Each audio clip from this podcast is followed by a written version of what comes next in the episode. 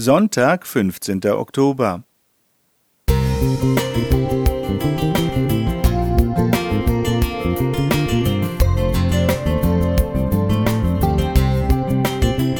Ein kleiner Lichtblick für den Tag.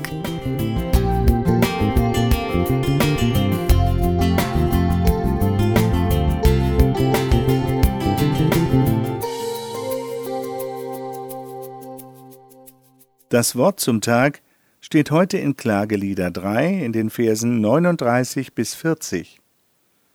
Was murren denn die Leute im Leben, ein jeder über die Folgen seiner Sünde? Lasst uns erforschen und prüfen unseren Wandel und uns zum Herrn bekehren. Meine Geburtsstadt Tschernowitz, das Klein Wien des Ostens, war bis 1940 eine vielsprachige, multikulturelle Universitätsstadt, in der Deutsche, Rumänen, Polen, Ukrainer und Ungarn friedlich miteinander lebten.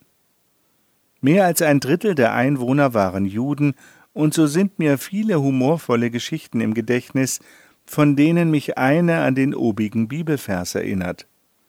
Kommt ein Mann zum Rabbi und jammert. Ah, Rabbi, jemand hat mir meinen wertvollen Regenschirm gestohlen, den mit dem echten Goldknauf. Was mich aber am meisten besorgt, ist der Gedanke, dass der Dieb in meiner eigenen Familie sein könnte.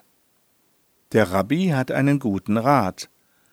Lade die ganze Mischpuche zu einer Kuchentafel ein, und wenn der Kaffee getrunken ist und der Kuchen gekostet, holst du das gute Buch heraus, zündest die Kerzen an und mit schöner Stimme liest du ihnen die heiligen zehn Gebote vor. Und wenn du dann zu dem Gebot, du sollst nicht stehlen kommst, blickst du in die Runde, schaust dir alle genau an, und der Schuldige wird sich verraten. Schon bald ist der Mann wieder da und erzählt von seinem Familientreffen. Es war einfach großartig, Rabbi, die ganze Mischpoche war da. Als dann alle gegessen und getrunken hatten, habe ich die Kerzen angezündet und die zehn Gebote vorgelesen. Und was soll ich dir sagen, wie ich zu dem Gebot Du sollst nicht Ehe brechen komme, fällt mir plötzlich ein, wo ich den Schirm habe stehen lassen. Ja, so ist das mit dem Bibellesen. Da geht manchem ein Licht auf, manchmal sogar ein ganzer Kronleuchter. Allzu oft sind wir blind für die eigene Schuld und benötigen einen Augenöffner, wie einst Nathan bei König David. Diese Aufgabe erfüllt auch die Heilige Schrift, sofern wir sie aufmerksam lesen.